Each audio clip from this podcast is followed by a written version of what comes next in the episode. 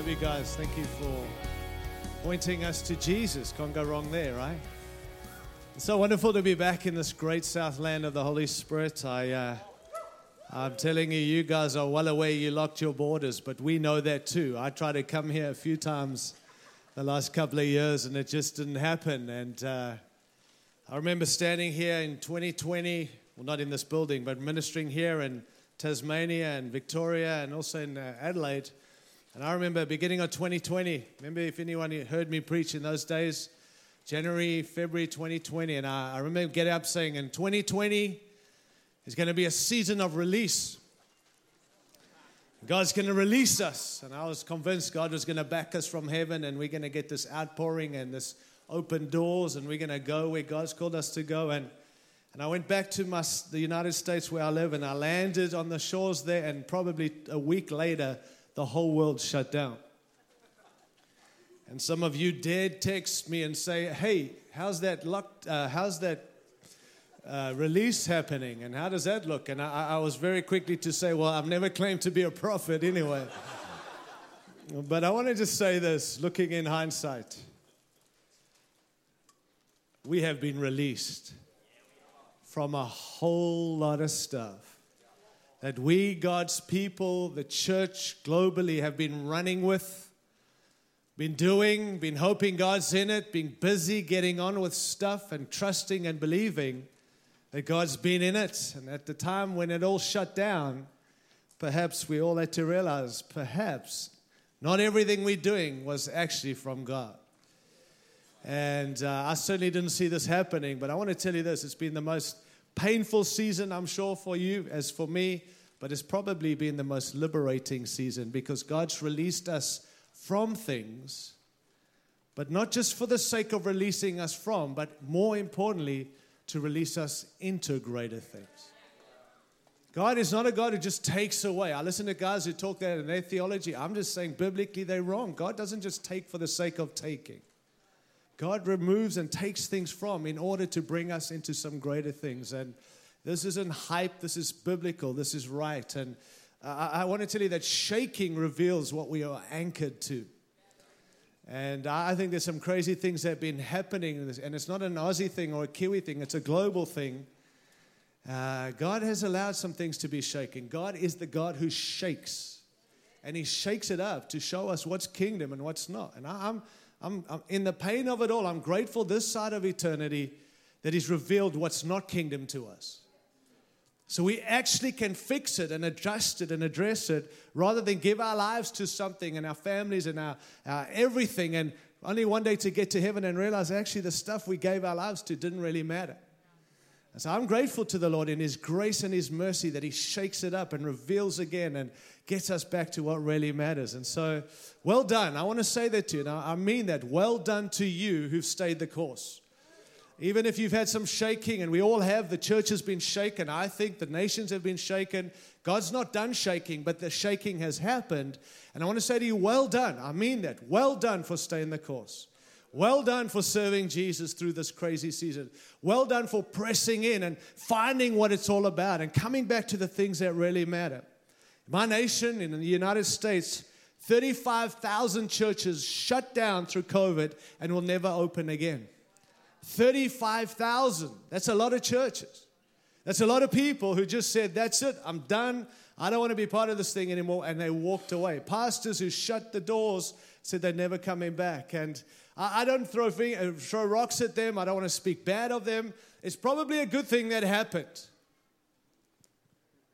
And the reason it's a good thing is because position led churches will fall aside. People who had to ask themselves, is there something else I can do?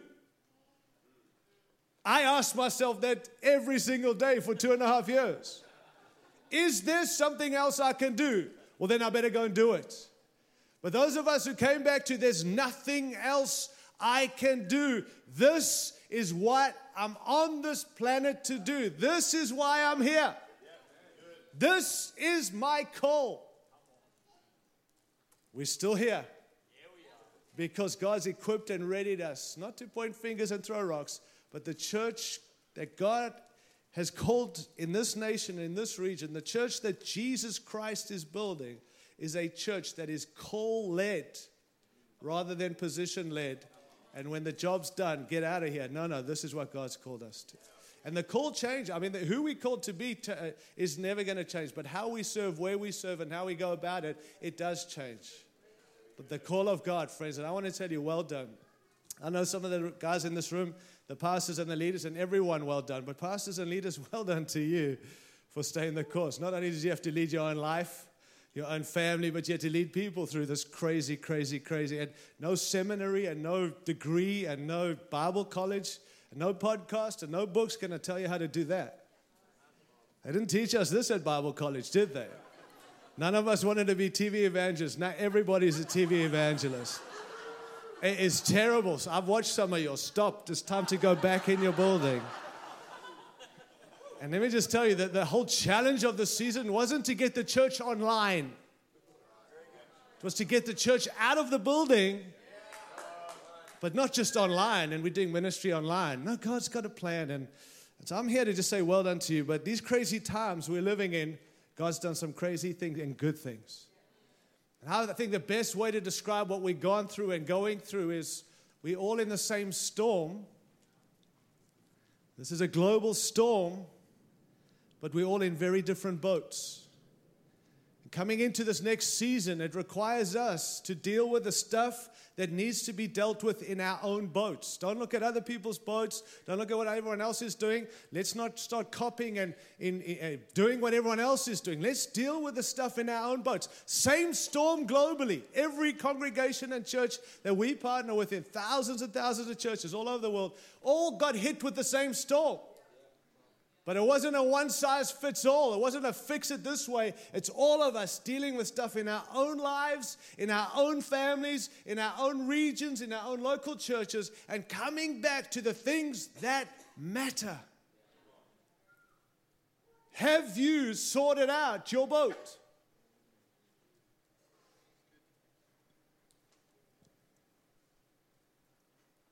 This moment we've been in has not paused the mission God's got us on. God never stopped what He was doing in this crazy season. Maybe God paused what we were doing to remind us again of what He is doing and to remind us that without Him we can't do anything. And we claim that and we read that, and John 50 has probably become the most preached text in the church over this crazy season. But Jesus made it pretty clear apart from me, you can do nothing. What we were doing is doing stuff and tagging Jesus on, adding Jesus in it, making room for Jesus when we don't know what to do. But most of us knew what to do, so we just carried on and hoped that Jesus was in it. And then, boom, it all shut down. We all to come back to what's the most important thing. We're going to have a session this afternoon on lessons from lockdown because we want to learn together. But I want to tell you the greatest lesson for me is that the Lord of the work is way more important than the work of the Lord. And I would, in 2019, stand here and tell you that, but I probably didn't believe that because I was so busy with the work. And, and then the work for what I'm called to do, to travel and go. That's my calling. I was locked up, shut down in America. You heard about us, right? You have. I've been here a couple of days. I listen to your news. You like to talk about us all the time all our dramas. You got some here too, just so you know. But anyway, we'll move on. I was stuck in America, and I love America, but I wanted to get out. I needed to get out. And every time I, I you get to question a whole lot of stuff and, and, and the work. And, and then I realized my faith, my hope, my identity is in the work I do. I'm governed by His work. And the work of the Lord changes all the time. Are you listening, pastors? But the Lord of the work never changes. He's the unchanging. Hebrews 13, verse 8. He's the same as yesterday, today, and forevermore. So I want to just challenge us again and again. It's great to sing these awesome songs. Love that we love Jesus. Love that we're here to encounter Jesus. But this, I tell you, whatever is to come, it's going to have to be you and I wrapped up in the revelation of Christ Christ alone. All Jesus, only Jesus. And, and again, to tell you, a correct view of Jesus gives us a correct view of everything else. Are you there? And so I've listened, even to this great nation, how some of us are coming alive. These are the end times. Here we go. You end times people are all excited now. And here we go. And it's the mark of the beast. Here we go. And the vaccines and the vaccine passports. And, and listen, I'm not getting political. But I realize that some of us are on this mission. It's all about those things. And, and I want to say maybe we're headed there. We definitely are headed there. I, I'm convinced, and I've said this pre COVID that I believe Jesus is coming back in my lifetime. I believe that Jesus is coming back while I'm leading NCMI. Have I got a word from him? No. According to my Bible, no one knows, only God. Not even Jesus, just so you all who think you know, you know more than Jesus, just so you know. anyway, we won't go there, but I believe Jesus coming back in my lifetime while I'm leading this team. If I'm wrong, it doesn't matter. If I'm right, it matters. And Paul thought in his day Jesus was coming back, and he was wrong. But look how he lived. The early church were convinced that a night is over, the end is near, and it wasn't. We are, it didn't happen, but look how they lived. And I'm telling you, we are 2,000 years closer than they were. He could, he might, it, it's possible. But don't get so caught up in ten, end times that you miss the very purpose and reason God's put us here. It's about mission, it's about getting this gospel to the uttermost parts of the earth. That's what Jesus said. And so I listen to guys now. It's all about eschatology. And please don't get offended. Come back. We love you. We need you. I'm also interested in end times. But, but you, your, your, correct view of Jesus will give you a correct view of end times.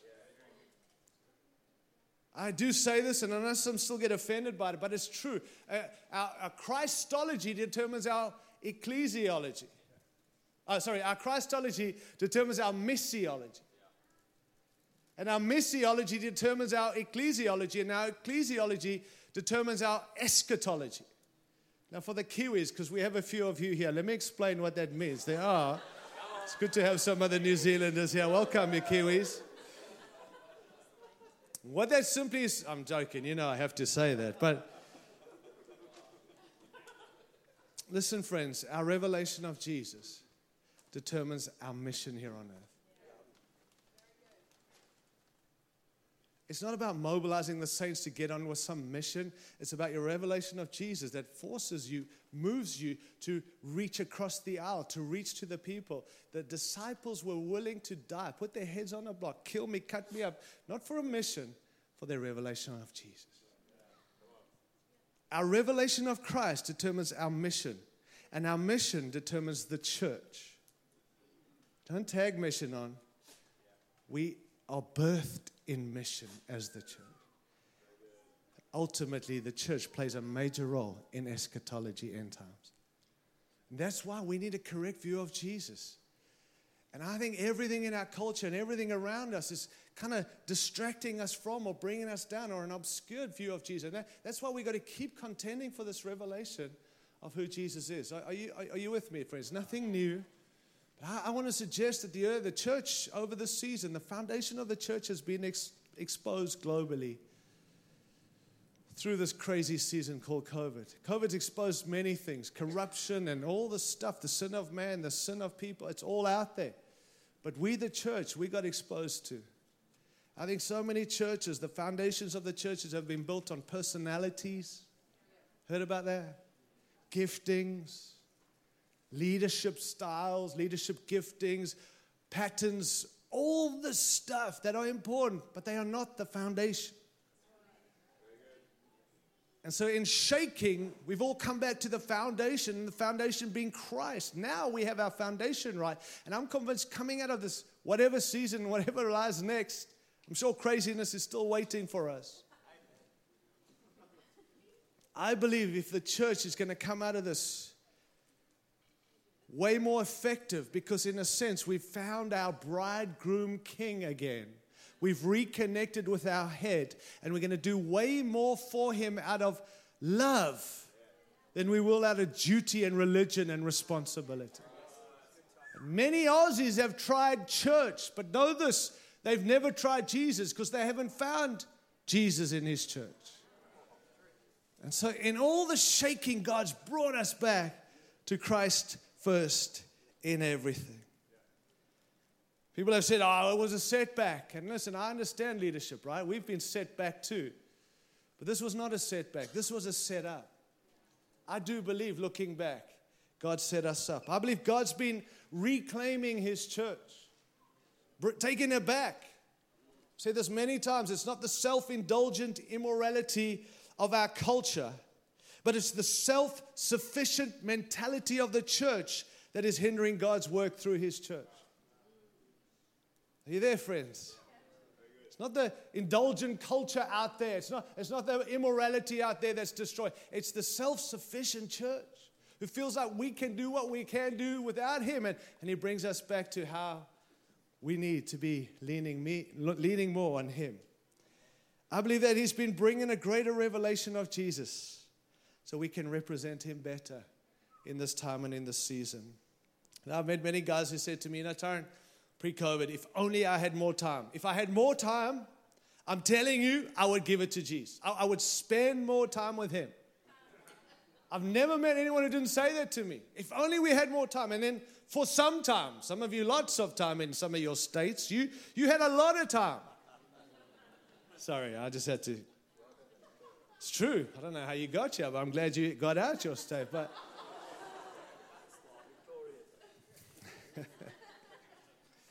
But all of us, for a moment, had more time. So let me, let me ask you how many of us spend more time with Him? Don't put your hand up, please. Uh, I think we got busy with stuff again movies, or what, Netflix, or books, or downloads, or podcasts, or more books on how to come through COVID and how to build a church through COVID when they've never done that, but they wrote books on it. And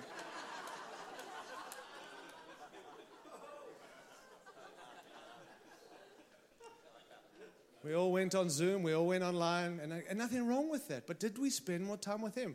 And, and if we're honest, maybe for a week we did just because we were so worried He's coming back, we wanted to clear everything right. Apparently, people said income went up for a week. It's because everyone thought, I better start tithing in case he does come back. Sorry, friends, I, I don't mean to make light of this context, but it's, it's been heck for all of us. Well, I realize it's actually not a time thing, it's a priority thing. We make time, not because we have to because it's a priority. Now we're back, getting on with things again and getting busy with kingdom stuff. Have we adjusted the priority of Jesus Christ, making time for Him first in everything? Or will we be forced to go through another season, be shaken, fall apart, come back again? Or would we be willing in this moment to say, you know, it's not up to my leaders or my pastors or the church, it's up to me. My relationship with Jesus is my relationship with Jesus. And others can encourage me and stir me and challenge me through it, but they can't do it for me. So stop blaming others. You, he's not your grandfather, he's your father. So connect with your father. Make room for your father. Connect with him. There's needed a reset. We, we have. I know people say, oh, don't, don't use that word reset. I think reset's good. We had a reset as the church. I know some of you computer guys wouldn't like me saying this, but sometimes when my computer's just messed up and I just unplug it, I wait, I put it in, and then I. It so, somehow resets. I lose a lot, I understand, but it's quicker either way. But I, I kind of feel See, I, I want to know what God's been doing, not just what are we doing, what is they doing, what's our government doing. What's God doing?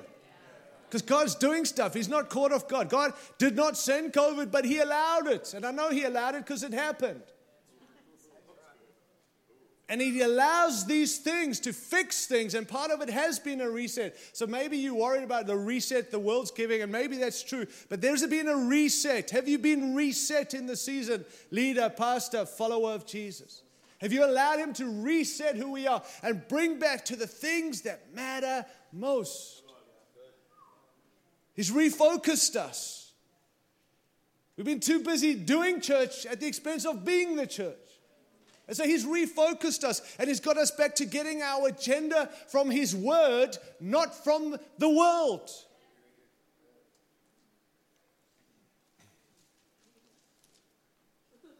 In 2019,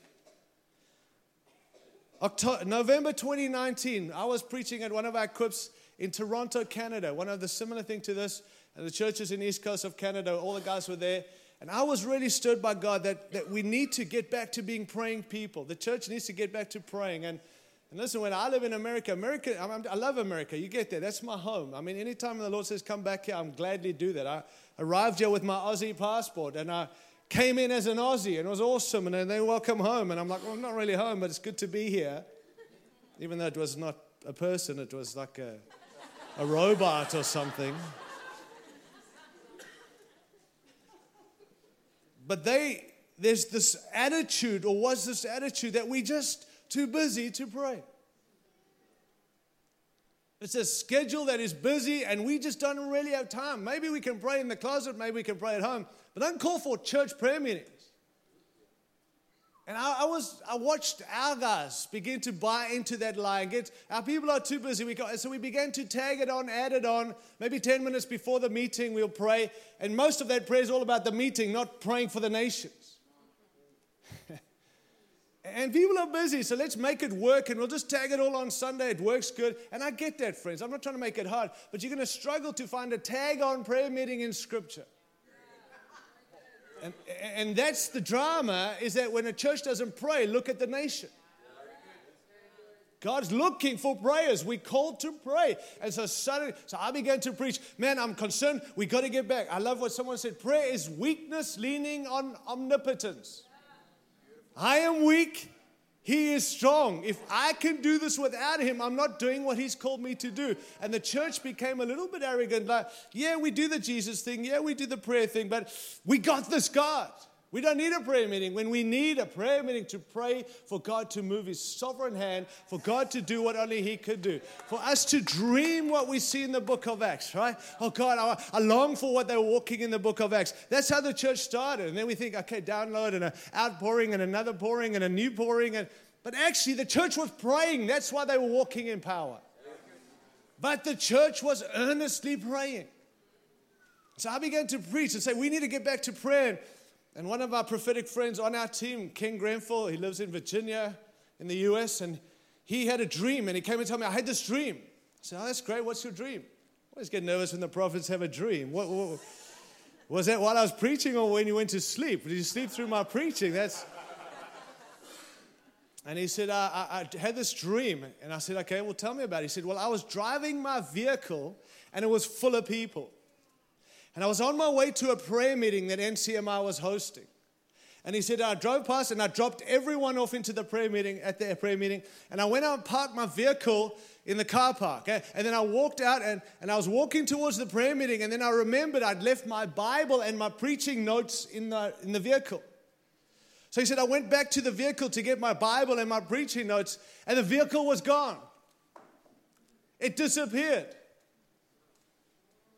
And then he said, I was devastated, not that the vehicle was gone, but the notes were gone and my Bible was gone. And he began walking back to the prayer meeting and he saw in the, uh, in the car park, on the side of the car park, his Bible lying there, but the notes were gone. He picked up his Bible and he walked to the meeting. We all walked down and said, Where were you? Missed a prayer meeting. He woke up and he said this November 2019, pre COVID. He said, I feel this is what God's saying that that vehicle represents the church or ministry. It disappeared, it was taken.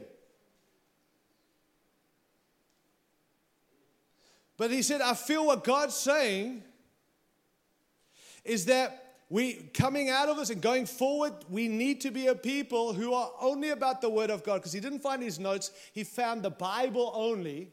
And uh, we need to be a people who are praying because he was on his way to a prayer meeting. And for me, forgive my ignorance, I was like, that's it. I'm right. I'm preaching right message about prayer. Only to know a few months later, the whole church globally shut down, disappeared for a minute. And I, I, didn't even put two and two together. Forgive me. I didn't even think until 2021 I looked at that prophetic word. I phoned him. I said, Hey, Ken, did you know this was going to happen? Thank God he's an honest prophet. No, he didn't.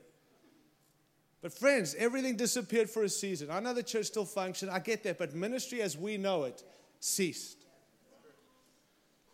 And so I suddenly realized hang on, okay, I can't change that. But coming out of this, it's got to be the word of God and prayer. Those two things. Now, I, I, don't believe anyone in this room would disagree with that. You go, of course, we know that. It doesn't matter what we know. The Word of God, my dear friends, please hear this this morning, is not you and I hanging on to a couple of great promises that God promised over us when He didn't.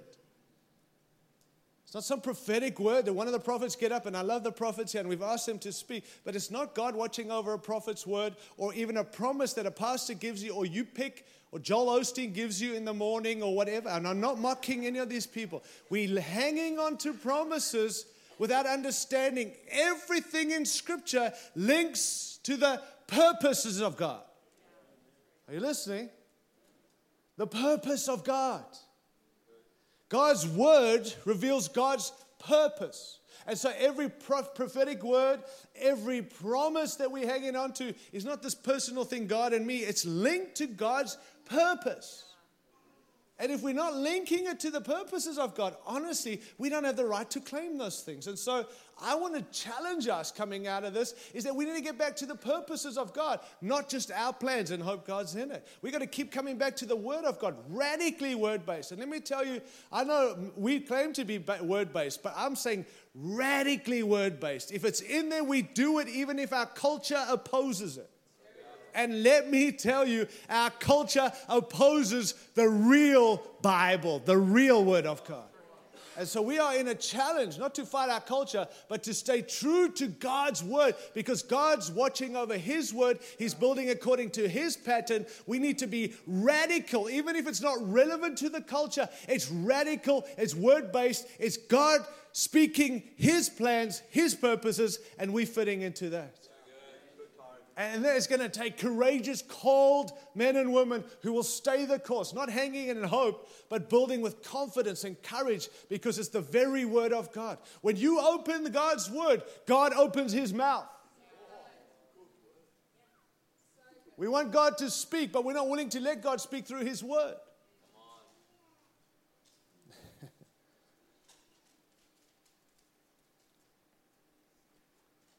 I love it. Someone said this Bible is the only book whose author is present when you read it.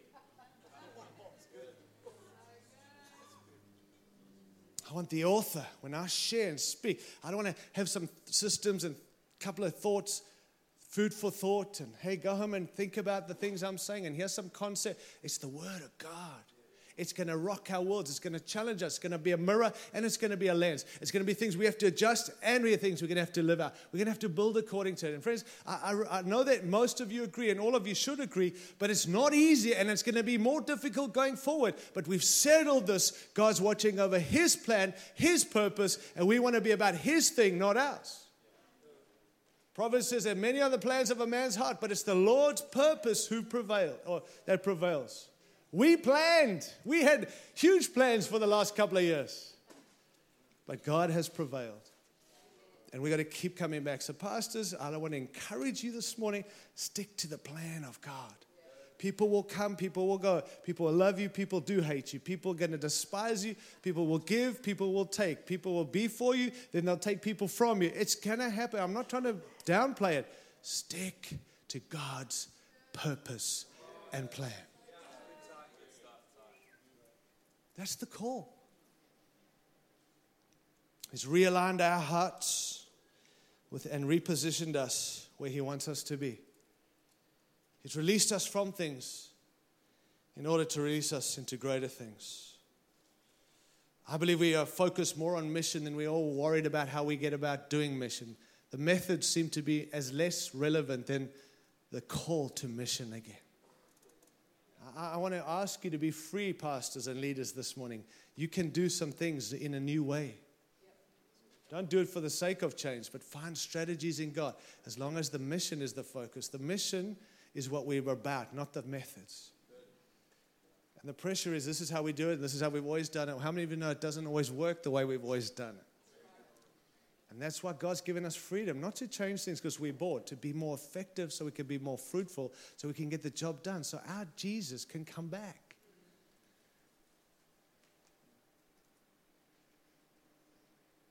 God's moved us. The pain of the people that have left. How many of you have seen people leave the church that you're part of? Or put your hand up, please. How many of you have pained? I hope you haven't rejoiced. Some probably a good thing, some not a good thing, but it's painful. We've had churches closed down, we have churches bailed us, leave us. It's painful, friend. It's so, eh, but I want to just say this it's not they wrong, we're right. We've got to stay on the wall. Pastors, can I speak life to you this morning? Stay on the wall. Your job's not to get off the wall, to go and get people to come get on the wall. Stay on the wall. You're on the same wall that you were before COVID. Stay on that wall. They know where you are. You don't have to go find them. But there's this pressure. My job is to go and take care of it. Why we burn out? You know why? Because we are entering into battles that we're not called to. Just because you are invited into a battle doesn't mean God wants you in that battle. And we have seen that in these last couple of years every cultural battle, we have to step up and say something or not say something. And if I do say something, if I don't say something, I, you, you know what I'm saying, right? You know how many people have attacked me because I don't say anything about it on social media? I'll just tell you what, I decided to get off social media. Not because I'm scared of it, because I wanted to destroy every person on. I'm serious. I'm not having a go. It's like a cesspool. Listen, friends, the Aussies know this.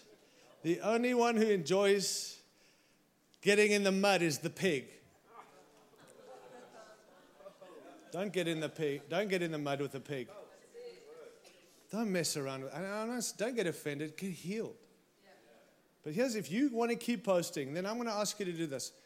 Pray before you post. And that's what I decided to do. And you know what? I stopped posting, not because I'm scared, because he told me, talk to him. Don't tell the world what you think about everything. And you know, when you, when, you, when you pray, he gives you his perspective. So you're no longer posting, disagree with that, like that, dislike that, don't like my government, don't believe in passports or vaccinations. Don't, you're a sheep, you're a goat, you're for me, you're against me. I mean, friends, I'm, I'm, I'm sorry, I'm just stop.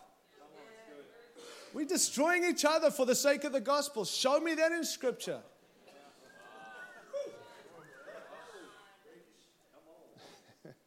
Please come back, all right? Sessions are going to get better. But it's true. I, I, mean, you've seen it, right? Guys are unfollowing people and unfriending, be, defriending, and I'm not your friend anymore. And come on. The devil's loving this. He's watching us to tear each other apart for the sake of the Lord when the Lord's saying, I'm not in any of that. You know what I've found? I'm getting in trouble here because it's been a while I've been here, right? It's been a bit. Uh...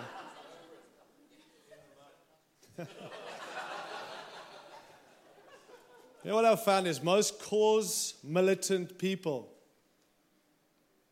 are spiritually illiterate.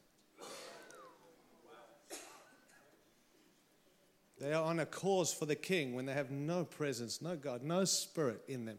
It's just destroy, divide, fight because we want to fight. And I, I know that some of us have a fight and God's called us to fight, but how about we fight the right battles and not fight each other? Because God hasn't called us to take each other out. He hasn't even called you to overthrow your government, just so you know. Now, I know that's like a touchy thing, but Jesus didn't arrive and say, I'm overthrowing Caesar, I'm overthrowing this guy. I'm serious. Just live like Jesus, be more like Jesus. Are we friends? Come on. I've been locked up in America. That's why I'm saying all these things, all right? I think one of the big, big shifts in this season is we've had to move from what we can do back to what only He can do. Listen, guys, the church is tired of running with ministries and filling our calendars with endless ministries that do not require God.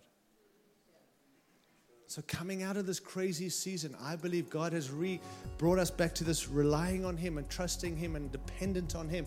Zechariah 4 6, it's not by might, it's not by power, but by my spirit, says the Lord. Think about that. And what he was saying, he was speaking to King Cyrus. And he was saying, King Cyrus, it's never going to be in the people that you have. Your might will never come by the people you've got. Are you listening, churches?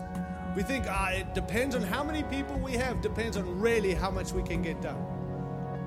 And now we've lost some people. Now we're feeling like we can't really do anything. I'm telling you, God says you can have 20 million people in the church. You'll never have enough. It's never going to be by the might of the people. Then he says, nor by power. Thanks for listening to the GGC Live podcast. If you'd like to partner with us, you can visit ggclive.com forward slash give. we hope you have an amazing not week. Enough. Be blessed. It can't be done in our position. He says, not by your people, not by your position, but by my spirit. Not the spirit, not a spirit, my spirit.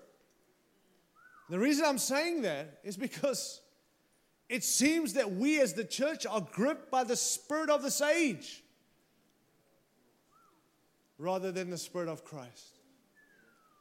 That's why we're in these battles and political and all the political stuff. Uh, it's because the spirit of this age has gripped us rather than the spirit of Christ. And, and he says, Not by might, nor by power, but by my spirit. Are you listening? We quote that all the time, but we've got to get back to living that. I think this crazy season has forced us back to that. Philip Yancey said, A society that denies the supernatural usually ends up elevating the natural to supernatural status. If we deny the supernatural, we then elevate the natural to supernatural status. That is evident in all nations. But can I be bold enough to say it's evident in some of the churches? Hence, we begin to put a gifting or a preacher or an anointed pastor above the supernatural, and that's where the, nature, the church comes crashing down because our faith is in ministries and people and rather than in Christ and in the Holy Spirit. And we will not, must not allow that to happen again. Who do you have faith in? Your leadership? Me? Don't. NCMI? Don't. Your church? No. Who? Him and Him alone.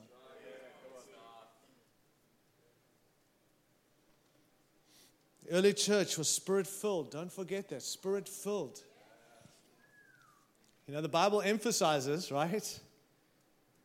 that God is omnipresent. I love that. I think every believer, oh, I love that. Oh, that's great. What does that mean? It means God's everywhere. So if I go to the highest mountain, He's there. If I go to the depths of the sea, He's there. God's everywhere. And I'm good with that because if He's everywhere, I don't have to worry about anything. But as much as He's omnipresent, the Bible says that He's manifest present. He's here. He's not everywhere, He's also here. And God wants to show us more of Him being here, not just being everywhere. We don't have to worry. So, what will we do with God is here? Not because we have it on our billboards or on our podcast and say we believe God is with us and He is theologically, but what about when God shakes it up to be with His people? What will we do with God being here, incarnate? God is here. He was with his people in the garden in the in book of uh, Genesis. He, he came, he was with his people in the tabernacle. He was there when Jesus came. God wants to be here, not just everywhere. And I know there's some weird stuff that we've seen, but in the weird stuff, don't shut God out from being God because God has come back to shake it up and reveal himself to his church again. God is here. I've been saying this. What would the church look like if it was built to attract God, not just people. It probably would look different to the churches we have right now. And I'm not anti. I mean, look at this thing. I mean, jeez, look at this. It's like a TV right there. I mean, wow, that's. I love this. I'm grateful. These guys bought this so we could use it. So thank you very much. But seriously, I, am not anti any of this, and I think we must use all of it. But let me tell you this this is not to get God here. This is to attract people, which is awesome. But what about a church that attracts God? Can you imagine if another shaking takes place and they connected to God? They're not going nowhere. But if they get the no show, they're going to go find another show. So I want to set the pastors in this room free. You don't have to put on a show. Stop the show. Get God in the midst. People will link to God. You don't have to worry about them. And when the shaking comes, they link to Him, not you. Bible. Spirit moved, Spirit sent, Spirit led. It's not this weird thing, honestly. And I know that there's weird stuff, and other guys are going to preach around the Holy Spirit and maybe make space for Him, and maybe some stuff will happen. But listen, it's not weird, it's not freaky. He's God. I think we've got to get back, pastors. I'm talking to you this morning. We've got to preach back on around the Trinity, the Trinity. I live in America. The statistics are troubling. More than 80 or 90 percent of of, of, of, evangelicals in America do believe that the Holy Spirit is non existent. They don't believe He's real. How many of you know we have a problem in the church? And many talk about the Holy Spirit as a blessing from God. So here's the deal if He's a blessing from God, then we don't really have to have Him unless we want that blessing. But my Bible does not say He's a blessing from God. My Bible says He's God. So now, do you want the blessing? What will you do with God, the Holy Spirit? He's not an optional extra for deluxe Christians. He is God. He's God. And I know, again, friends, let's come back to the word, radically word based. You, are going to struggle to find a biblical backing for no power. There's no such thing in the New Testament. Fire is there. What you will struggle with is to find a biblical backing. Yeah, for no, no fire, people are strange fire. Yeah, I know strange fire. There's biblical backing for some of that. But no fire, it's there. You have to walk in his presence and power. Are you with me, friends? It's not like let's go after this. No, let's make room for God the, God the Holy Spirit, God the Father, God the Son, God the Holy Spirit. Not three people, one God, three persons. How do you best explain this? Uh, someone said if, if you try and preach the Trinity or explain the Trinity, you lose your mind.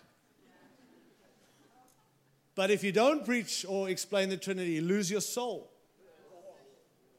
So, because we don't fully understand it, we're just silent and hope they get it from Bill Johnson or get it from someone else. And then I'm not trying to, okay, let's move his name aside. Those people, someone else, okay, not Bill Johnson, sorry, delete that, please. Someone not, we don't know. And they're going, your people are going online to download and hear from people, uh, not Bill Johnson, people who don't know what the Bible says. I'm not talking, are you with me? Please, sorry.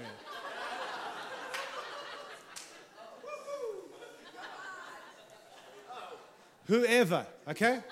Benny Hinn. no, I'm joking. I'm joking. Okay, let's just use me.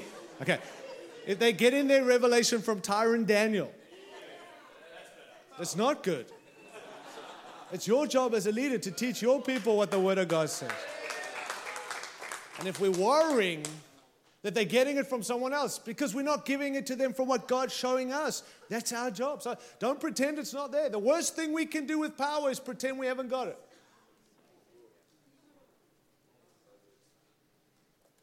Spirit sent, Spirit led. Your calling is not within your skill set it takes God to serve God. Are you hearing, friends? Calling's not enough. You need, the God, you need God in you to serve God. Just so you know, and I know that I'll step on some toes right now, but we don't need to activate the Holy Spirit. Who do we think we are? Okay, I'm going to tell God, now you activate it. We actually don't even need to invite him because he's already here. Who do we think? Are you welcome? Now you can come, God. Blessing, yes. God, no. What we need to do is simply honor him. Honor the Holy Spirit. Honor. Not go after him, not activate him, not invite him, just honor. And let me tell you, when the Holy Spirit is genuinely operating, genuinely, He's not taking the glory. he's giving the glory to Jesus. God the Father, God the Son, God the Holy Spirit. He, they have their roles, they know their roles, they're not questioning who's getting what glory. They know what they're called to do. We just need to honor God the Father, God the Son, God the Holy Spirit.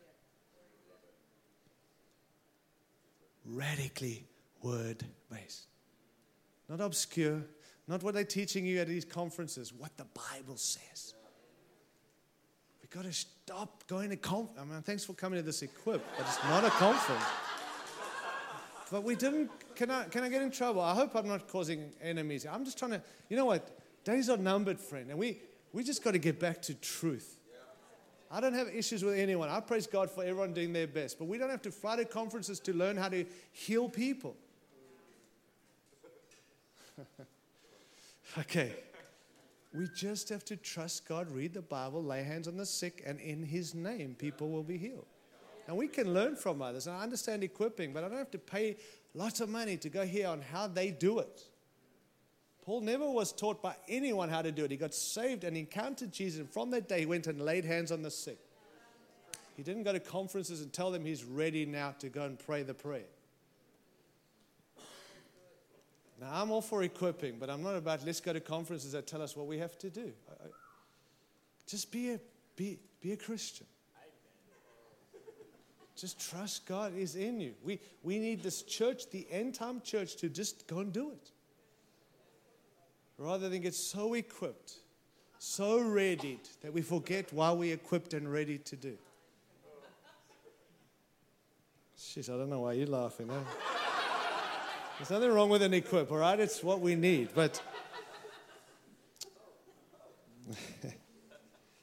all right, I got to. We got to have a coffee in a moment.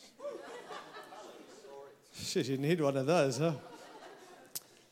All right, let me just. Uh, if I can just give you, I haven't even got to one note yet. You realize it. Not one. I haven't even made a point.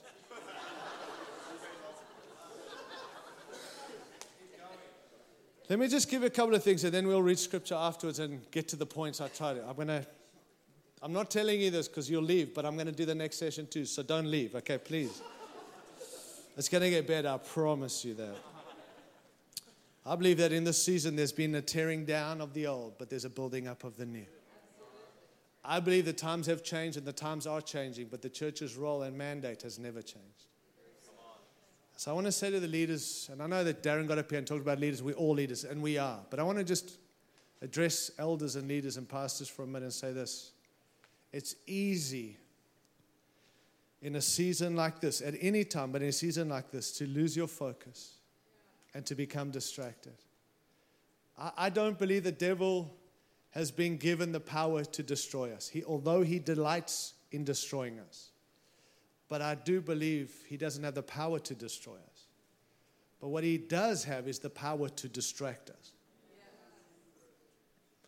And so you know how he destroys us? By distracting us. By getting in every fight. I've always said this three key, three guarantees in leadership God loves you, the devil hates you, and everyone else has a plan for your life. And that's true. If you don't know what you're called to, you're going to end up trying to do what everyone tells you what you to do. And in that moment, you are in danger of missing the mission and the mandate and no longer serving the purposes of God. I think there's some, if we're honest, friends, like me as a leader too, we're just leading in the flesh at times. We're just like doing things in reaction and doing things because everyone else is doing it. I want to say, please don't do that. Do what God's told you to do and don't do anything else. Don't do everything everyone else is doing. Otherwise, we're just going to get back to everyone running with the same thing and hoping God's in it. How about we do some things we've heard God in and we celebrate what God's doing with other people, but we don't all do the same thing because we're not called to do the same thing. Don't do things in reaction. Man, the reaction right now, people say this, we got to say this. Our preaching, sermon, our schedules are all on what the world's telling us to preach. We have to do series to identify the cultures and to give answers to our cultures. Who's behind the culture? The devil. Meaning what? Who's setting the agenda of what we're preaching in the church? The devil. Why? Because we're reading to the world and say, they doing this, we better tell the world church what to do. No, friends, preach the word of God. Go through scripture. It will cover that stuff. But don't be led by him. Be led by him and give the direction to the people we've been called to. I know this isn't easy, and I'm not having a go at you, leaders. I'm saying this to me too. Everybody wants me to comment on everything. Preach on this BLM and Me Too movement and COVID vaccines and government overreach. And honestly, I'm like, I'm exhausted. Every day I'm dead scared to dare look at what's come next because now I have to address that. Ukraine. You need to put up a flag of Ukraine, Tyrone. Otherwise, they don't know you stand with them. And I'm sitting there going, Well, we got churches in Russia. What do we do with that? It's not the Russians' fault, it's the leadership in Russia, not the people. And so, when if you stand for one, you stand against something else. You don't see Jesus playing the political game, he just stood for his truth. And I know the pressure. People say, if you don't do this, I'm leaving. God bless you, my friend. I mean it. And it's tough. Well, there goes my income. God's your provider, not your tithers. No, I, I know it sounds easy. It's not. I'm not saying it's easy. We can love them through it, but we can't play the game. Please God, not man. That's the courage. That's the season. That's where we are. And get on board. And if we can show them biblically, who can argue with God? I, am not like when you preach the word of God, you're not re, you're not writing it, you're reading it. It's God's word. Got an issue? Have a chat to Him. I got an issue with a lot of what I'm saying. But if you don't know, it's like we all like, eh, I have to go there. Now I have to comment. Friends, you don't have to comment. Jesus left things for people to work out for themselves. Jesus just stayed the course. He didn't look to overthrow. He didn't look, he just said, My kingdom will function like no kingdom here, and it can function under any other government. I don't need Caesar out in order for my kingdom to be advanced. That's why the majority of the Jews actually would not even accept Jesus as the Messiah because he allowed the, the, the, Romans to treat his people like trash. Way worse than what we sing. And he didn't overthrow. He could have taken Caesar right there and went, boom, you're dead. What is truth? Are you a king? Let me show you. You're, I'm a king. I'm wiping you all out. He didn't say that. Who do you say I am? What do they think? I mean, Jesus, what? Just wipe them out. Your people need deliverance. Jesus says, No, we will bring my kingdom and it can function and operate like nothing on this planet. It's not another political party, it's my kingdom and it can operate in Russia, in Zimbabwe, in North Korea, in China, in Australia, in New Zealand, under all corruption and governments that are corrupt and that are man centered, my kingdom can operate under it all.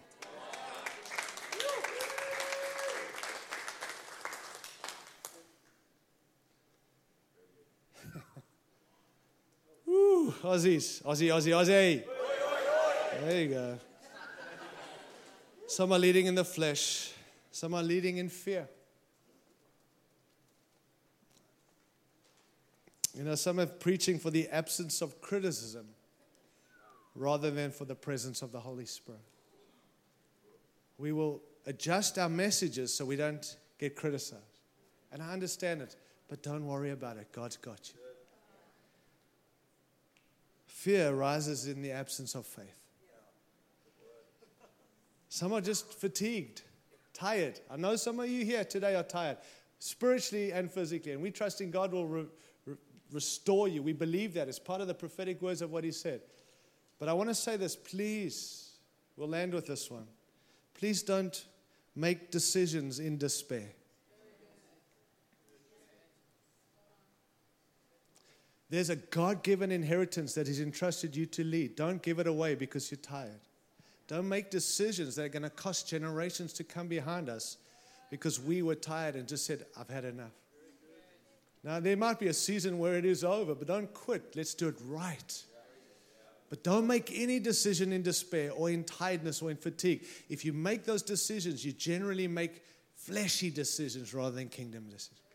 And we've all faced it, and we may be facing it here today. I'm here to encourage you and challenge you, friend. God's got this, God's got you. We want to walk with you. We're going to work this with you, but don't quit, don't give up, and don't make governmental decisions in your despair and tiredness. Hear God and do what He says. No tricks, no formulas. Hear Him and do what He says. It's not based on who stays or who goes, it's based on you doing what He's called you to do. Period. And you are significant in simply obeying Him. Not how many people you have in your church or how many guys you're getting saved. Those things are like the byproduct. Just obey. And God's got you, and heaven celebrates obedience way more than it does performance. Let's pray together.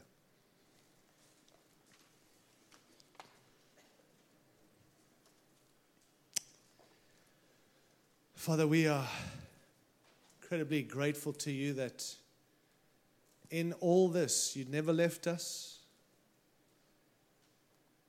Jesus, you never changed. We've had to change, but you haven't changed. We're so grateful. I, I just pray for my friends in this room that truly they'll be released from things and things will be taken off, not because of me, but because of you. That there will be fresh faith, fresh courage. Pray your blessing, your presence, your power, your infilling, your refilling, even now for, for kingdom understanding rather than just natural stuff. Pray those who've questioned, may you confirm this morning your hand on them, your calling, not their choice, your choice.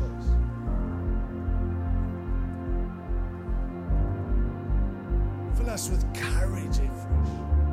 Not to fight people, but to stay the course, walk in the things you've called us to protect us, provide for us, show us, confirm.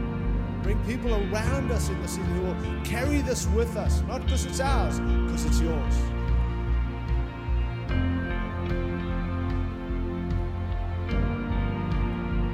May we adjust in our boat what needs to be adjusted. May we not look to what others are doing. We deal with stuff personally and in our local churches, in our marriages, in our own lives. Let us deal with what needs to be dealt with and come back to the things that matter most, we pray.